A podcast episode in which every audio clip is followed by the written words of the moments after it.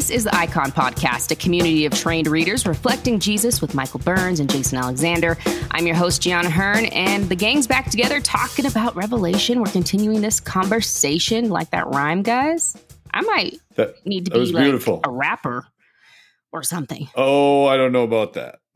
All right. All right. You I'll might to- sound like Melle Mel trying to diss Eminem if you picked up the rap game, which was not good for those who don't know what I'm talking about. I think we went over that last episode, but I'll leave the rapping to Okay. Jason. He's really the like coolest of the three of us, I would say. Sorry, Michael. No question. And Jason Jason's nods. just nodding. Yeah, he's nodding. humble, as though- guys, and as he's though muted. the audience can hear. him. humble and muted. Sorry. Yes. Yeah. Um, okay. Uh, Jason, have you rapped in the past? I feel like that's the flavor I'm getting from you. Have I rapped? Yeah. Yeah. Like did you you made up a rap or you you go and do karaoke? I Oh, feel like yeah, you're that guy. Oh yeah, we have we have like whole yeah. I got uh, they're all on DAT. Not that that would mean anything to you, but like What? uh, digital audio tape. You know, Oh. there's no way to listen to them. But yeah, there's Okay. there's whole, yeah, most Oh, I think we need to find a way to convert that yeah yeah uh, you, and make that available. you know, Yeah, our listeners want to in learn more about us. yeah. And so I thought I'd introduce Jason, the rapper. What's your rap name? What's your rapper name? You you know I I I usually just tried to go by my my name, Jason. Mm. It was kind of like my way of being subversive, but it didn't.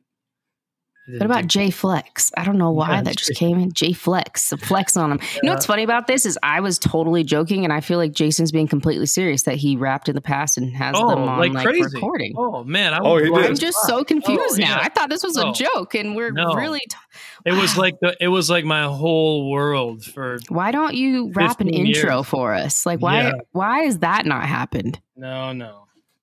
Jason's rapper moniker was the Vanilla Godzilla. Yeah, there it is.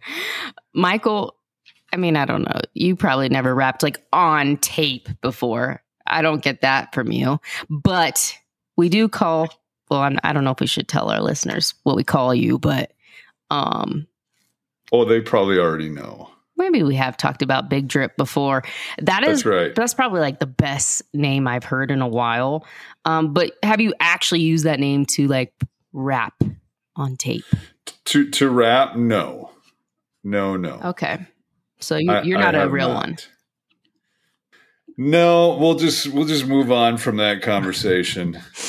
Yeah, well, I hope everyone got to know a little bit more about us. We're all very interesting. Jason the most. Well, you know what? You know what would be interesting that I just realized to the audience that they never get to see is your level of professionalism, which is second to none. Because every time you do the little opening promo, I try really hard to make you laugh on video, Yeah. and I've not yet been able to do it. You know what I thought you were going to bring up is the level of professionalism that I'm eating every time we start our podcast. I'm taking Well, you're always eating. I'm taking bites of yes. uh, you know, a breakfast taco right now. Shout out to my almond flour taco. Um nice. yeah, this is really the only time when the baby's sleeping and I have time to eat. So I gotta, you know, fit in. What does it get in where I fit in? Um, yeah. Anyways, guys, lots has been happening beyond our jokes and everything like that. Um, a hurricane made landfall right. or it, it happened. I am so far out of the loop because I'm not in Palm Springs where Jason has been actually been affected by Hurricane Hilary. Jason, what's been going on for you?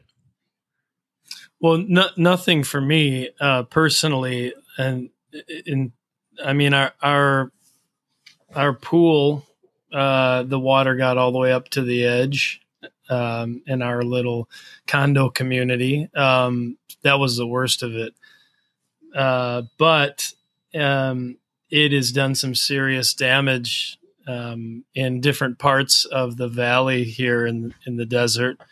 It's pretty substantial it can't handle much rain here. Like a couple of inches of rain, and like you know, all the roads are flooded out and closed down. But this was like six inches, I think, of rain and like not a lot of time, and so like it it's destroyed like neighborhoods pretty bad. It's it's pretty intense. So, some some members of our church lost their home. Um, we were at their place last night, just like digging out. I mean, like feet of mud, like up to your waist for Oh, like for a long long ways it's yeah it's it's crazy it's a state of emergency it's it's nuts How do you comfort people like during a situation to that magnitude when they're losing Well- their home? You're digging out mud. yeah that that would be that would be a question i should ask i should ask them um but i got to imagine like even last night just seeing s- so many people meet with shovels and wheelbarrows and buckets and you know just i mean it barely made a dent but just nonstop you know like shoveling mud out of people's living rooms. Um it's, it's pretty i would imagine that would be comforting or at least eh, comforting but i'd at least imagine you'd sense love from that. It's pretty pretty inspiring. Um yeah so i'm sure there's a lot of that going on um yeah it's intense. School's been closed here. Like our daughter hasn't been in school for all week. Today was her first day back and that's because the roads are all shut down. So it's um I, I think we're starting to get to a place where they're starting to deal with the impact.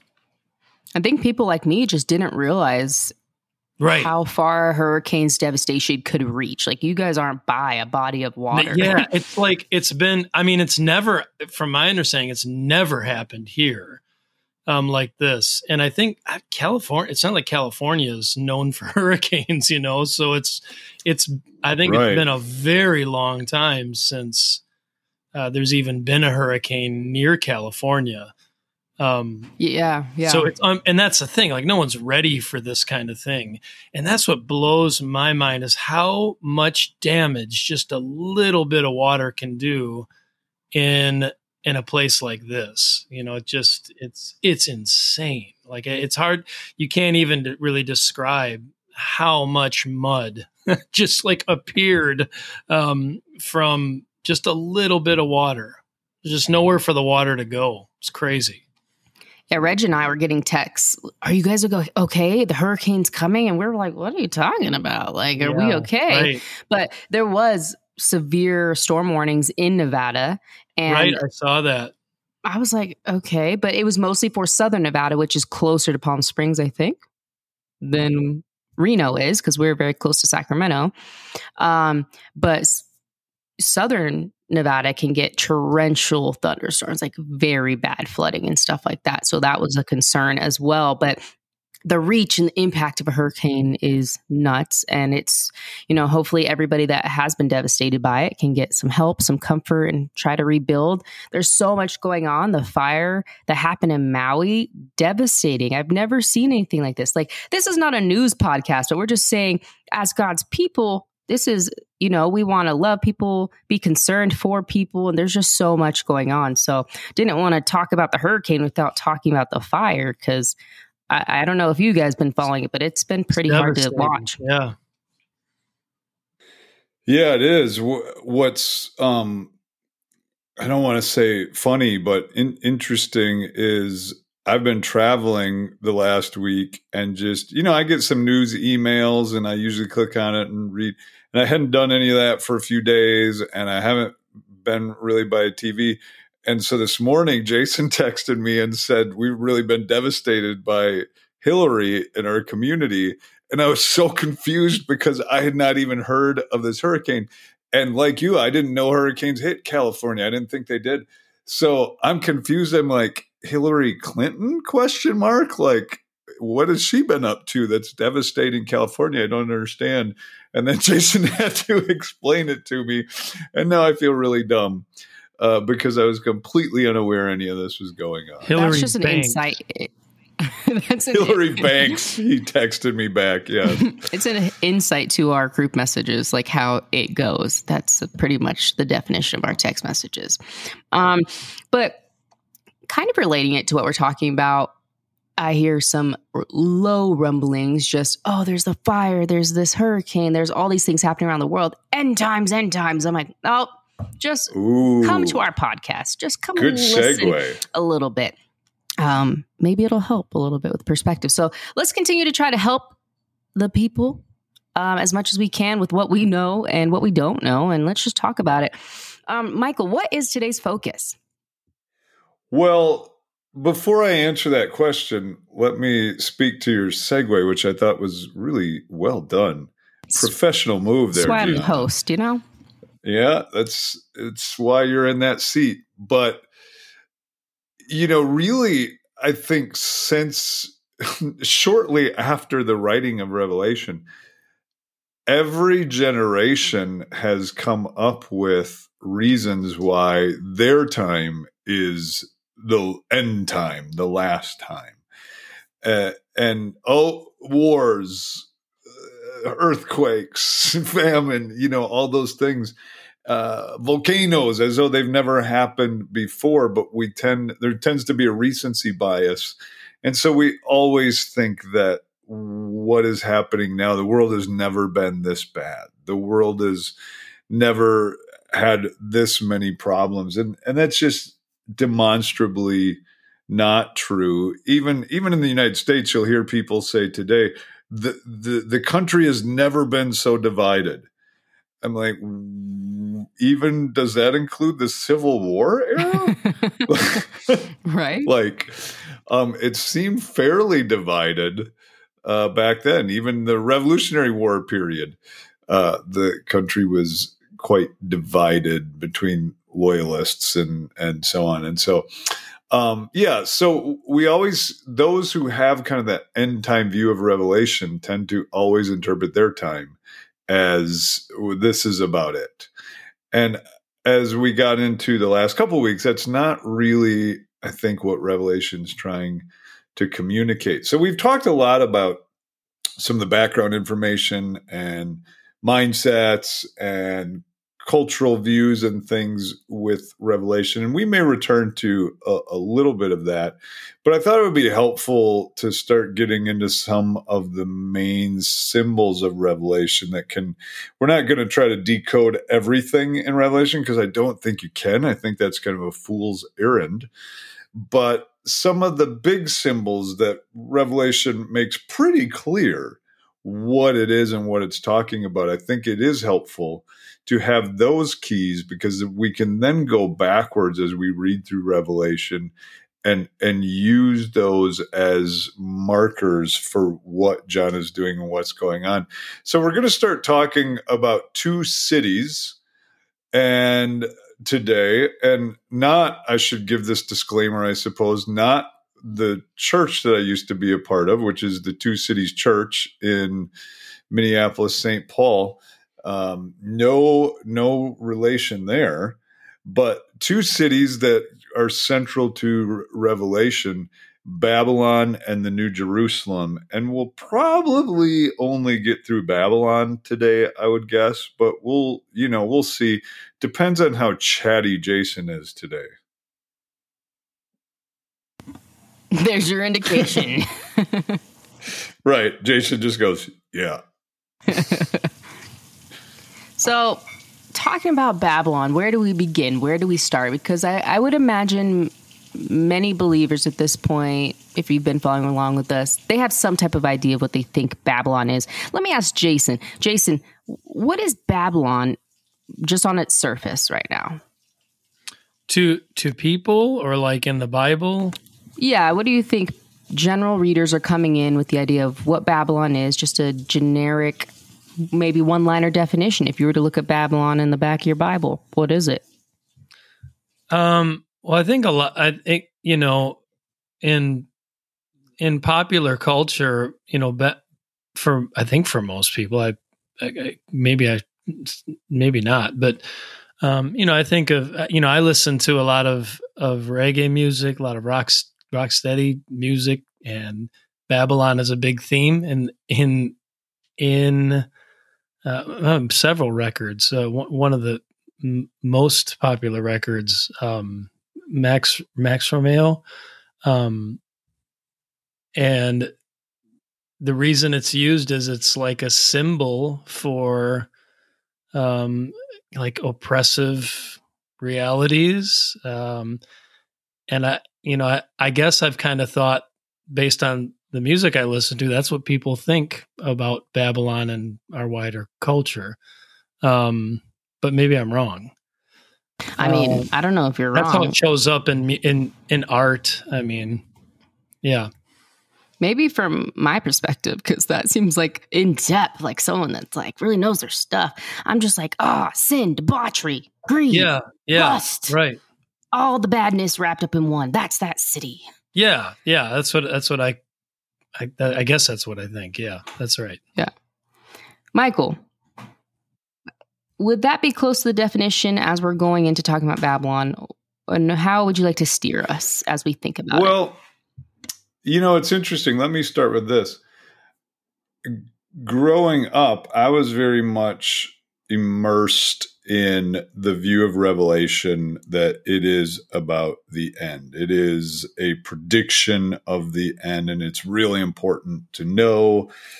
Uh, you know, we we haven't really dove into all that yet here, dispensationalism and all of that. I think we will because it's it's pretty central to the story of American Christianity, and it's been very influential. But it was certainly very influential in my experience growing up in American evangelicalism. And so I remember as a teenager, I had a book, and I can I can clearly picture the cover of it, but I can't remember the title. But I need to find this book. I, I got rid of it somewhere over the years, and I wish I hadn't. But the whole premise of it was, and it was written back in, I want to say around 1990. And the My whole premise year. of it, Gianna, that Go was, on, Michael. That was, that was so unnecessary right now. That was, I, I feel attacked. I am triggered and I have been attacked. Sorry, I get excited when my birthday comes. So keep going. All right. 1990 ish. Um, but the whole premise of this book was that Saddam Hussein was the the beast, the antichrist.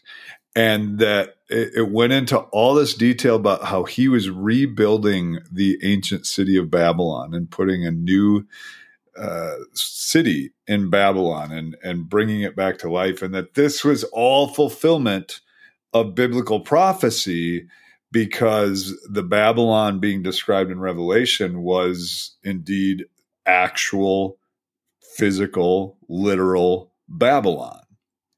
And so I just grew up knowing that that's what Babylon was. It, it's it's an archetype, it's a symbol, yes, but it, in Revelation, it's a real city. It's actual Babylon.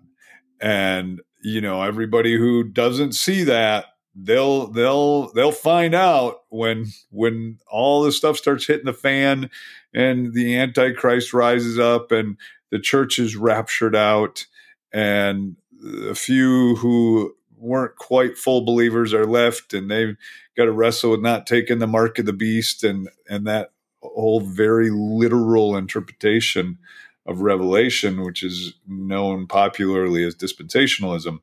So that was kind of the view but maybe let's let's start by just reading some of revelation 17 and uh or maybe the whole chapter even and i'll i'll read it here. But it says uh, starting in verse 1 one of the seven angels who had the seven bowls came and said to me come i will show you the punishment of the great prostitute who sits by many waters now that should put us on alert right there because great prostitute is a common um, uh, it's a common technique used by prophets that usually speaks to immorality idolatry uh, spiritual infidelity that kind of thing you see it in hosea you see it in nahum you see it in isaiah so we have this prostitute who sits by many waters. With her, the kings of the earth committed adultery, and the inhabitants of the earth were intoxicated with the wine of her adulteries. So we already know just by biblical use that this is symbolism of somehow. We're not to read this literally. And of course, as we've been following along with Revelation, we know that's how apocalyptic literature works anyway. So th- these are all this this is leading to a symbol. Then the angel carried me away in the spirit into a wilderness. There I saw a woman sitting on a scarlet beast that was covered with blasphemous names and had seven heads and ten horns. The woman was dressed in purple and scarlet and was glittering with gold, precious stones, and pearls. She had a golden cup in her hand filled with abominable things and the filth of her adulteries.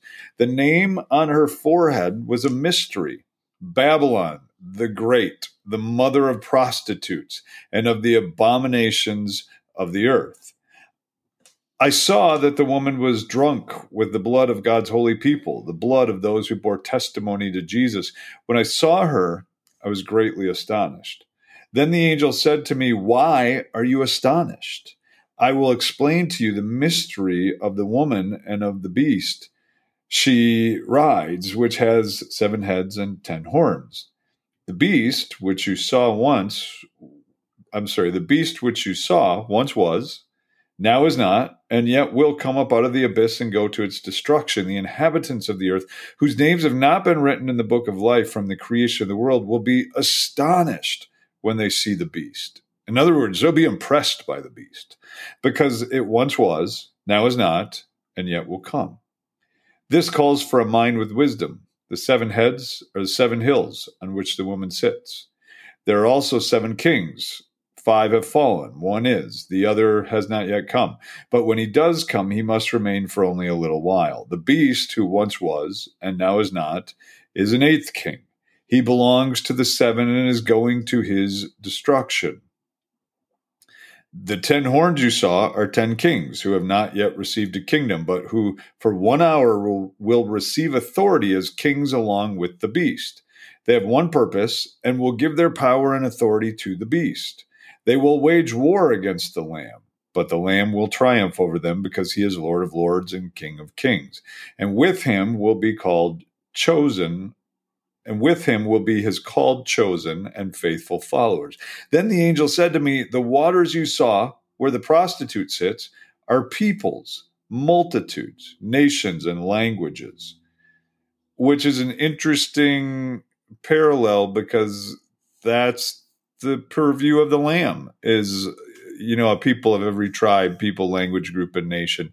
So the beast has his own appeal to the, the nations and languages and multitudes. It says, The beast and the ten horns you saw will hate the prostitute. They will bring her to ruin and leave her naked. They will eat her flesh and burn her with fire. For God has put it into their hearts to accomplish his purpose by agreeing to hand over the beast, over to the beast, their royal authority until God's words are fulfilled. The woman you saw is the great city that rules over the kings of the earth. So before we go on, any any reactions or thoughts there on just reading Revelation 17? Jason. No initial uh re, you know reactions, no. Just think it's really interesting imagery. Uh, the amount of things here like it it could be hard to follow along for some people as you're reading this this passage here because there's just so much of this is that and that was and this is now and it's a lot. Right.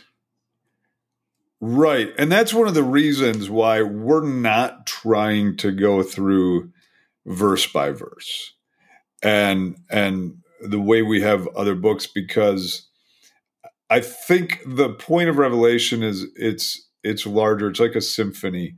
And if you break it down to each instrument, you start to lose the point of them all working together to build up to something and and quite frankly, some of these images maybe they did mean something specifically maybe they don't maybe they're supposed to all add up to a larger picture but there can be so many different views of some of the smaller details that we're not going to take the time to get bogged down into that i think for most people that's that's not the key i mean you could go to revelation four and spend days and weeks looking at all the theories of what exactly the 24 elders uh, correspond to. But at the end of the day, we don't know. we don't know. So, what we do know in this passage, what does become pretty clear, is what Babylon is. And that's what we're going to focus on in this episode. Also, I was wondering is the point of this passage? I mean, it says in verse 1 that the seven angels say, Come, I will show you the punish I will show you the punishment of the great prostitute. So, were we supposed to get out of this what the punishment is to the great prostitute? Because it starts off that way. So, for me, that's a question. Okay, what did I get out of this and what is the, her punishment? No, that's that's so good, Gianna. That's great. And I think that's a, a, a, really good question to ask, a really good place to start because, again, we have to enter the world where Rome is not viewed as a bad thing. Rome is the great hope. Rome presents itself. The narrative of Rome is we're the saviors of the world. We've figured things out. We've brought a peace to the world like they've never seen before. We have brought stability to the world and economic prosperity to the world like has never been seen. And you know, be grateful to Rome. Be grateful to the soldiers that sacrificed for your benefit and all of that. So that's the narrative that Rome tells and that most people uh, buy into. And as we see, John says the people were astonished at the beast. They're they're they're blown away. They they love it in a sense. Um, it's it's not used in a negative sense there. Um, now that word can be used differently in in different contexts, but the the people who are don't have their name in the book, uh, who are not followers of Jesus, who are not living as dissidents, they they are enamored with the beast, and so part of it is you got to see what the beast is and what's what happens to all Babylons, right? And so the point of John here is that ultimately judgment happens to Babylon. Babylon will say, and I've kind of tipped my hand by already talking about Rome here. Let me just be up front. In in a way, John is going to say Rome is a Babylon. But I think it's important to say not the Babylon. It's a Babylon. And but w- one of the things that we learn from the revelation, what's being revealed in the revelation, is that all the things that that the Babylons and empire say that they protect us from, they will actually fall prey to. So, in other words, they're like, we're impervious to war. We're impervious to economic, you know, we'll keep you safe from economic disaster. We'll keep you safe from uh, rebellion and all those things. But, says John, no, Babylon always falls to those very things. It, it falls to the very things that it claims to be able to protect you against. Does that make sense, Gianna? Yes, and maybe I'm trying not to fall a little behind and get lost here because my mind is stuck on probably where you're like, oh, we're not going over the symbols. But I'm like, okay, who is the great prostitute? What does she represent in this passage? Okay, Let, let's start digging into that, right? Um, first of all, again, I think we want to read this not in a literal, time bound fashion. Um, you know, as though this is some literal physical beings that'll be alive in the future or, or so on, or that Revelation is making some specific prediction here. What it's making is it's it's changing our perception and engaging our imagination, not not making a prediction.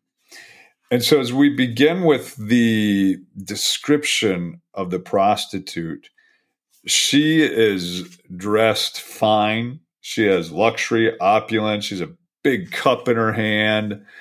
Uh, now, what's interesting is uh, a lot of scholars think that this is an appeal to the goddess Roma. Rome had this goddess named Roma, right? And Roma kind of represented Rome. Um, she was the city of Rome and the empire's public image. Uh, Roma was Roman glory, Roman Nike, the victory, all, all of that sort of thing. And so John kind of takes images of Roma and turns them quite horribly into a prostitute who's not drinking wine, but drinking a cup filled with blood of faithful people. And so the prostitute, she's drunk, not with alcohol, but with the blood of faithful witnesses. And it says that this Babylon prostitute sits on the beast, or I love in Scot McKnight's book uh, called Revelation for the Rest of Us, he refers to um, to the beast as the wild thing. He translates it as wild thing, which I kind of like. So he says Babylon sits on the wild thing, and this wild thing has seven heads and seven hills. And if if we're not connecting the dots here, he the last verse of this chapter, he says it pretty straightforward like this is the great city that sits on seven hills. You'd have to be like more unaware of the world for your entire life than I was of Hurricane Hilary for the last week to not know that this was Rome, right? Um, clearly, Babylon is Rome. At, at one time, I bought into this theory for a little while that Babylon was actually Jerusalem, that it was referring to Jerusalem. But the more you dig into that, it just doesn't hold water. Anybody reading this in the first century is looking at this and thinking, this is Rome. Uh, and so we get this picture of Babylon rules over the nations. Babylon makes them rich. You can get anything you want in Babylon. Babylon's amazing, but John keeps turning those images instead of being positive and saying, yeah, but they're actually very ugly things. They're they're actually um, repugnant from God's point of view, and so He gives this hostile portrait of Babylon rather than the positive one that they would have given, right? And so there's all these pointers. Babylon has power. Babylon sits on on the seven hills, which Rome literally sits on seven hills. But why not then just say Rome? Why not just say Roma instead of the prostitute? Why why do this? And I think it's because of what John is doing, and it's it's it comes in that that key where I said a few minutes ago that Rome is a Babylon, but not the Babylon. Because what John is not saying is this is all only and exclusively about the Roman Empire. It's not. There have been empires before. There will be empires again. That's why when he talks about Babylon, he says, you know, in general, uh, what's the exact wording? But he keeps saying it, it was and is and shall be, which is a an ugly parody of God, uh, who was, is, and shall be. But he says the, beast once was and now is not, and you know that kind of language. Or it. Um, I'm looking for the verse. Um, where is the verse where he says that? Now I'm not. I'm not seeing it. Uh, the beast, which verse eight, which you saw once was, now is not, and yet will come up out of the abyss. And so these these these beasts, these empires, these Babylons, they come and go. There there will always be a Babylon. Who is the Babylon right now? Well, it's clearly Rome. That that's what they need to see. But for the next generation, Babylon is not Rome. For us, Babylon is not Rome it will look a lot like Rome. We've got to be aware of it. And so he's describing it in a way that that they can see. And this is uh, I'll say one more thing here and then I'll I'll stop for at least a minute is um you know we we have kind of these universal symbols that we use like if somebody you know say a politician is really acting like a, a power hungry tyrant what's a name that we might affix to that politician? We say, oh, he's he's another what? You got a guess? Come on, Gianna. I thought Jason was. Uh, he grabbed his mic. I thought he was gonna. I thought he was gonna spill it for the people. Jason can jump in too. What, what would we call a, a politician who's acting like a tyrant? They say, "Oh, he's he's another." What's the worst thing you could call a politician? The thing that's coming to my brain is not the right answer. I'll tell you that. Well, now I want to hear it. Maybe later. Okay, but I mean, isn't it Hitler? okay, I was thinking Right? of. Yeah, don't don't listen to me, Hitler. Okay, yeah, I get what you're saying. Yeah. Yep, Yeah, yeah, that's yeah. a symbol. So everybody's a Hitler, right? Mhm. uh, maybe Stalin, but mostly Hitler. You know, and if somebody is, if somebody stabs you in the back or they're a traitor, what do we call them? Backstabber. No, a name, a name, Gianna. Um, why is it all on me, Jason? Where are you at? Someone that backstabs you. Sorry, a bet like a pr- like you're looking for a, a like a name. Yeah, what's a name, name? that you would call somebody? Uh, Who's a traitor or a Benedict backstabber? Arnold or something like that. There, there you go. go. That that's actually Yeah, right. you're a, I know that. You're one. a Benedict Arnold. I remember being a kid calling people that when I didn't even know who Benedict Arnold was. I will time. say though, for my generation, that's not a huge thing because there's a show I watched that called someone that, and I turned to Reggie like, "What's that?" He's like, "Oh," and I was like, "Oh, that does ring a bell. We did learn that in school.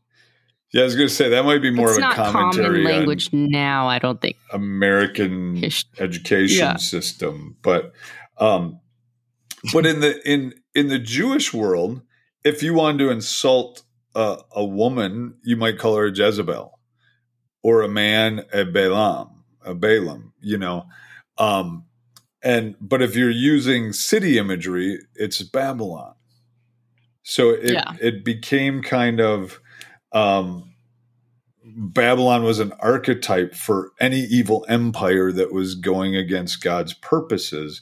But again, evil from whose standards, from whose perspective? Not its own, because Rome was the good guys. Rome was doing the world a favor. Rome was the best the world had to offer.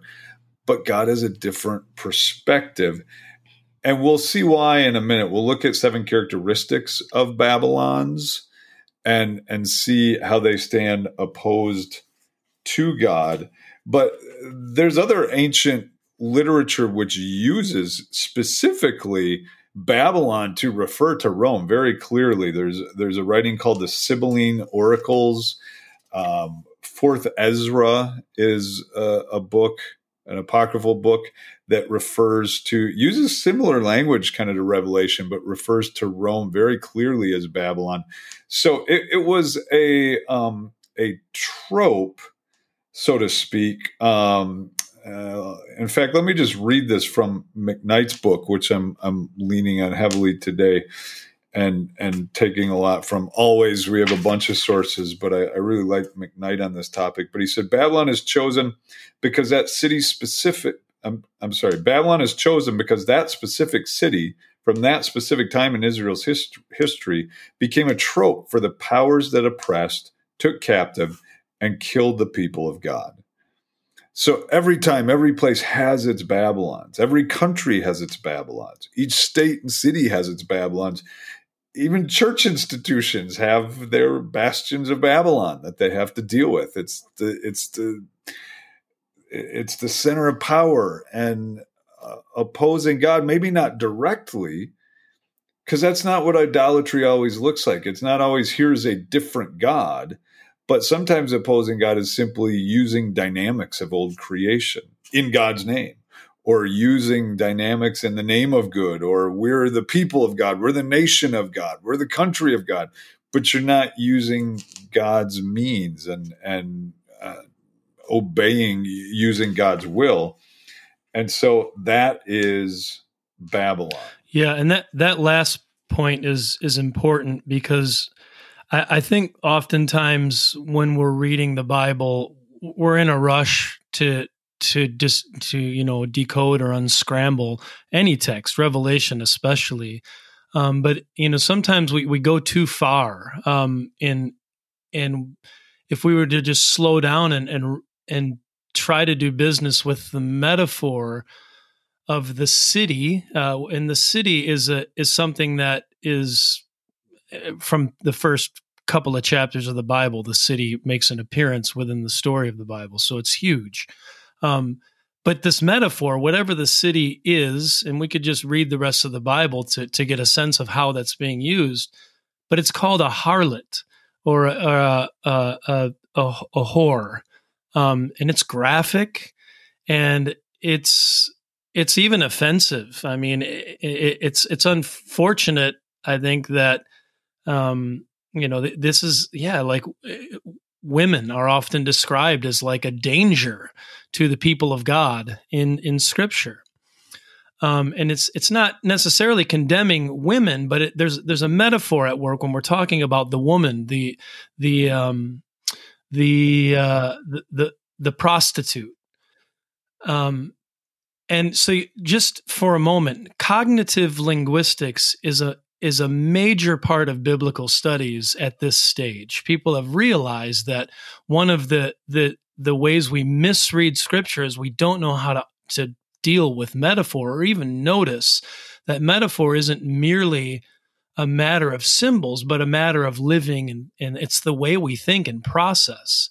So we almost blow past this so fast that we don't stop to think, okay, well, what about a prostitute maps onto a city.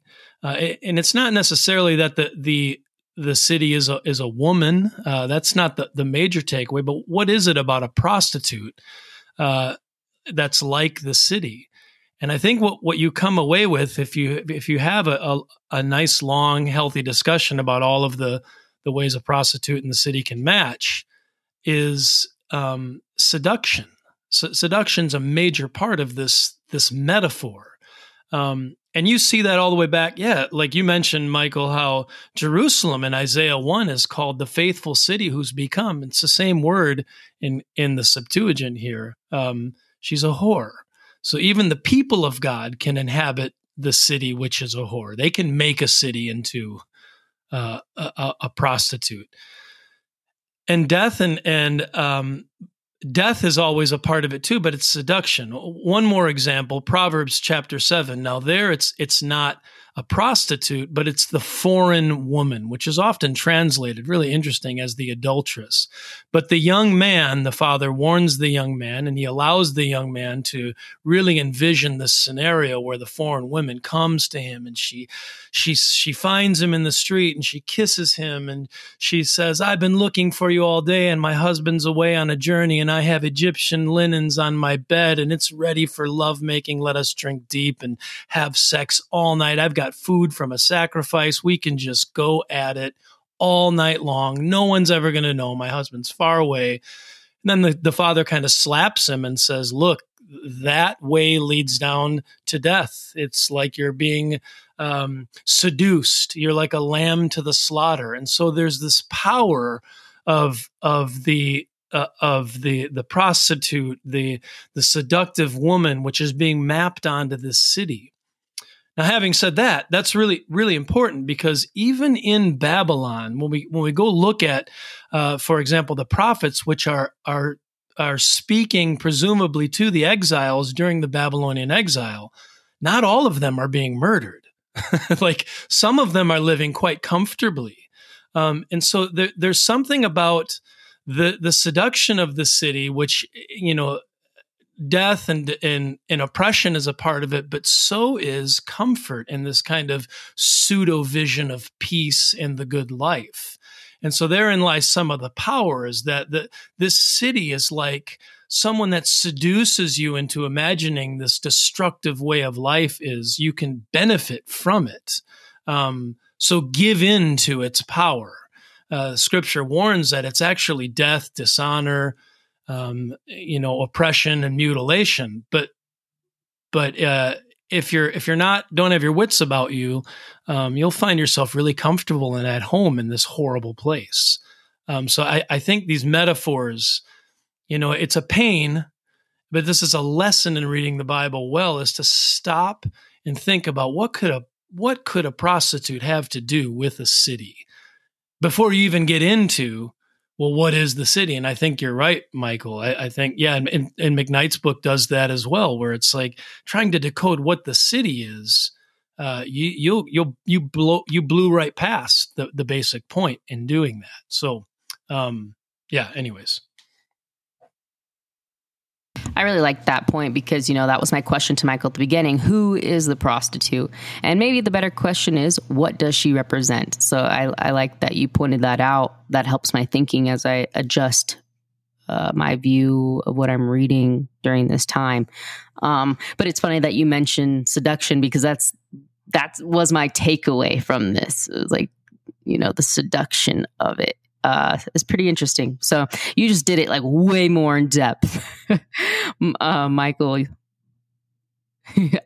That's what we like. I mean, it really helps to like. I, a lot of the times, I feel like Jason, the way you explain things helps me to like get everything out of my brain that I can't formulate sentences for, and I'm like, that's what I would say if I could say it that way. Well, and I, am sure Michael's going in this direction. Maybe he's not, but I, you know, I, I think one of the things that's most frightening about these images is the fact that the people of God can be seduced. Um, you know, th- that even as the, you know, it, it's, it's amazing when you read the prophets, how I'm thinking of Isaiah 13 through 23, you get all these warnings and oracles against the nations. And lo and behold, Jerusalem is right there in the mix. They get their own oracle right next to Edom and, and all the other, you know, Moab and the nations that are totally have ditched God. And I think that's, you know, this image really captures something of like the warning to the church. Um, to man, it's so easy to capitulate. And the real, the power of seduction is that the church, you know what is it con- conforms or colludes with the, the the whore so to speak without even realizing it's happened. We're just like anesthetized anesthetized. I don't know what the word is. But um and it's happening um right under our noses and we don't see it. And so i love that it's shining a light on roman society and making the church think again like wait a second. You know like don't don't don't, don't be too too quick um, to not imagine this has a, a power over you as well. Anyways, yeah. You know, so let me say this, Gianna. I, I really like the question that you asked originally, which was who is Babylon? And I, the characteristics and all of that, yes, super important. And I'm I'm love what Jason said, and I love how you rephrase that. But I think maybe the key is in the tense. There is is the question is who is Babylon, not who was Babylon. Because we can get obsessed with, oh, it was Rome, you know, and all these markers and what does it mean? And oh, now we know it's Rome, and there you go, end of story. Okay, Babylon was Rome, that's bad. Let's let's uh, be grateful that we're not part of that or something. But the question eh, that or, or what John wants the original readers to do is to be able to say, here's this concept of empire. It's always there. It's always seductive. It's all always calling to us, not just in big nationalistic movements, but in small ways. As Jason said, the people of God, we can give ourselves into the dynamics of empire. And so at each generation, we've got to ask ourselves, who is Babylon? Which um, right which you get at by beginning with what is babylon? And then that yes. gives you like a, a, set of lenses through which to look at the world around you. And then and then it, it, it helps you from instead of like saying well rome was babylon babylon was babylon edom was babylon it gives you a set of it gives you a set of metaphors really. Say well what does babylon look like? And then you can spot it from a million miles away um, you'll see America as Babylon. You'll see, you know, whatever any any country as Babylon because you have a sense of what it looks like when a city embodies everything which opposes who God is. Yeah, but I so think it's, it's easier for target. people. We people just want to say who was Babylon. Okay, so that they, they have this like one thing, be done with it, and move on, and everything's fleshed out in Revelation, and it's easy and palatable then it's over. Then you've done the interpretive work. And then, yeah, I, you know, I don't know what the, the leap is from there, but then it's like, um, you know, it, it the, the text loses all of its potency then. Um, because Babylon is is officially no longer a part of our world. Uh, it's done. It was, and it's over. Yes, and I would I would add to that, guys, is not just the era of who was Babylon, but the other end of that is who will Babylon be? Right, one of those two, but we don't want to deal with who is Babylon. You know, was it the big bad beast of the past or will it be the big bad beast of the future? But we don't want to do the work, which is what John is calling us to, is to be discerning dissidents, countercultural people living out the new creation, always on guard for these old creation dynamics. And I, I love Jason that you said, "What is Babylon?" Let me do this in in uh, McKnight's book, which I re- referenced a couple times today uh, the revel- revelation for the rest of us. He has seven characteristics of Babylon. I'm going to rephrase and recast these a little bit um, to perhaps more universalize them and apply them to uh, a lens that we can look for today. But I'll just try to do these quick, quickly. So I'm going to use a little bit different terminology than McKnight uses, but definitely inspired by his seven characteristics. The first one being prideful and and McKnight calls this being anti-God. It's that you know we we want to do things our own way and not God's way, or we we're seduced by old creation dynamics of manipulation and power and all those sorts of things and hierarchy and uh, those sorts of things, and it winds up being idolatry. We wind up doing it different than God's way, but we make it sound good. That's the first characteristic of Babylon. The second characteristic is prosperity. Babylon can exist because it promises prosperity, and we see that throughout Revelation. Babylon is is just flowing in opulence and reveling in it, and uh, it's at the heart of it is a superior status. We are better than everyone else. We've figured it out and trust us, we'll provide prosperity to you.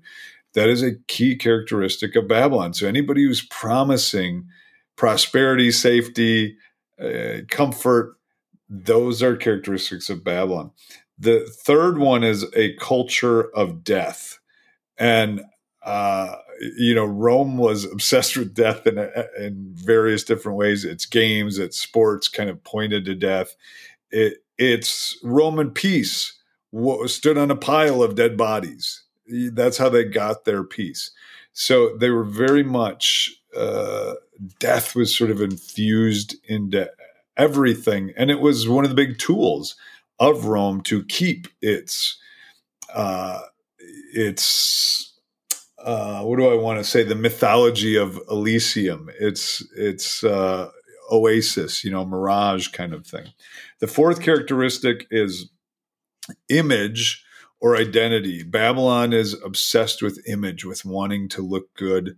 That's at a national level. It can be at a group level, an individual level, but it's obsessed with how it comes across. It's it's got to look good. It's got to uh, put on this awe and inspiring and praise and astonishment and it, it wants those kind of things it, it wants to live in this self-created image rather than be a simple image bearer of god the fifth one i would characterize as power mcknight calls this militaristic but i think again it's at any level at a national level power looks like militarism uh, and babylon runs on power but at other levels, um, it's at power, it's at hierarchy.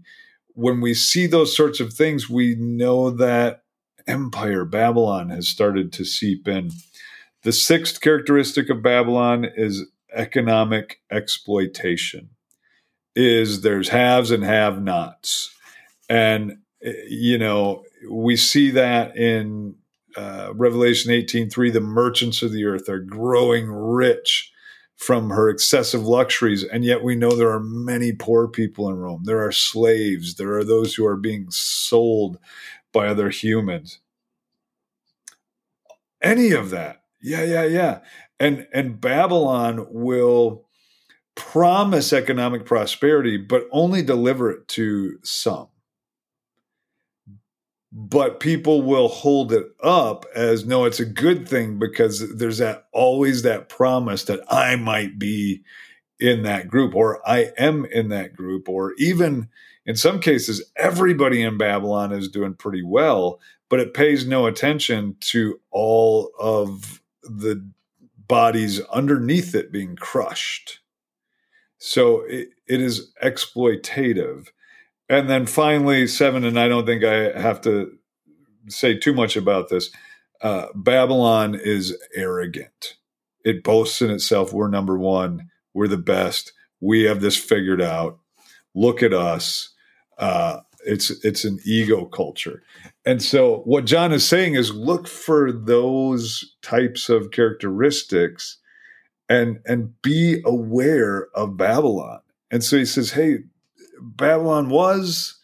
and then it wasn't for a while but it will be it'll keep coming back you'll keep it'll keep coming around so be on your guard yeah, I mean, you're reading that list, and I'm thinking, yeah, you're getting pretty close to home here. I'm not going to say much more than that, but it doesn't take uh, sure. an honest person m- much to to notice that y- you're describing something that we experience still on many levels. Yeah, absolutely. Yep and um, no one wants to go down that road today. well, I think I think that would be a road too long. We've already gone down that road some, yeah. But that would be that would be a thirty minute road. So we're we're getting exactly. close to being out of time. I I remember hearing uh, Walter Brueggemann had to preach after 9 11, and the text in the lectionary was one of the oracles against Jerusalem, I think in Jeremiah or something like that. He said, I'm not going to say anything, but I'm just going to read this text and let it sit. And it, it's one of those where it's like, you know, you just, without trying to, you know, be too clear about how that all applies, it's like, yeah, just let that marinate for a minute. Oh, that list you just read. It's, um, it's pretty clarifying. I think even if you hear that list and you think, oh, I can pinpoint maybe a country or a civilization or a group that represents those seven things right now, it's more about how can we figure those seven things out individually. Like to me, I don't know if I could be off base here, but I'm not obsessed with trying to figure out who that culture is. I mean, I can see some things that I could point out, but I'm more obsessed with trying to figure that out within myself uh, and how I individually would be seduced or can be seduced. Um, and I was I was actually thinking more of like, oh dang, that sounds like me. Oh, that is that. Jeez, like I was sitting here like, mm, okay, the argument with Reggie yesterday, maybe a few of those things are my fault. um, sure. So I, I which, think. Which Gianna, I think that's a really good instinct. The only thing I would add to that is th- there's a bit of that tendency for us to go individualistic mm-hmm. all the mm-hmm. time. I think it's equally important for us as the people of God to do that same work. And and yeah, not to get obsessed with which country is the biggest yes. Babylon these days or which political party, but are we allowing are we being seduced by these things as God's people and as individuals? Yes, and that I think is the bigger takeaway for me is even if we pinpoint who or which culture, whatever it is, are we being opposite? Are we being not that? Um, and I think that should be more the focus. I think it's always like, who is it? What is it? We got it right. We have the knowledge instead of we are different. Make sure we are not those. Let's show a different way. Um, so, yeah. Uh, great discussion, guys anything else that anyone wants to add before we wrap it up? No, the only thing I was thinking was I just I I don't I haven't listened to the Bible Project podcasts in a long time, but I you know I still am subscribed and I see them come up and I noticed not that long ago there were several weeks in a row where they had podcasts about the two cities motif in the Bible. I, I, I'm I'm well, it was a series on city in general, the motif of okay. city. Yeah, gotcha. Yeah. I'm sure those were great. I, I heard a couple of them. I haven't listened to all of them, and I got behind. And then they started a, a series on basically dragons, and then that kind of caught my attention. I haven't gone yeah, back. And, nice. Yeah. Amazing. Anyway, I just that thinking out loud, but yeah, that's all I had. No, I would definitely recommend that series though on on city, and they go into a tremendous amount of detail on the idea of cities in the Bible. That's good. These are things I would never think to think about, to be honest. but Is I'm good or bad, Gianna? Yeah, right. I was thinking well, that too. Yeah. No, Is it good or bad that we're making you think about things like that? I mean, you don't know what type of, I don't want to say beast, but you don't know what type of beast you might make me into. If I'm thinking about all this stuff and I'm digging deep, might be a whole new G. I don't know. Uh, but let's find out on the next episode, guys. Thanks for sticking around with us. If you want to communicate with us, you know where to find us on Facebook or you can email iconpodcast at gmail.com. Catch you guys next time.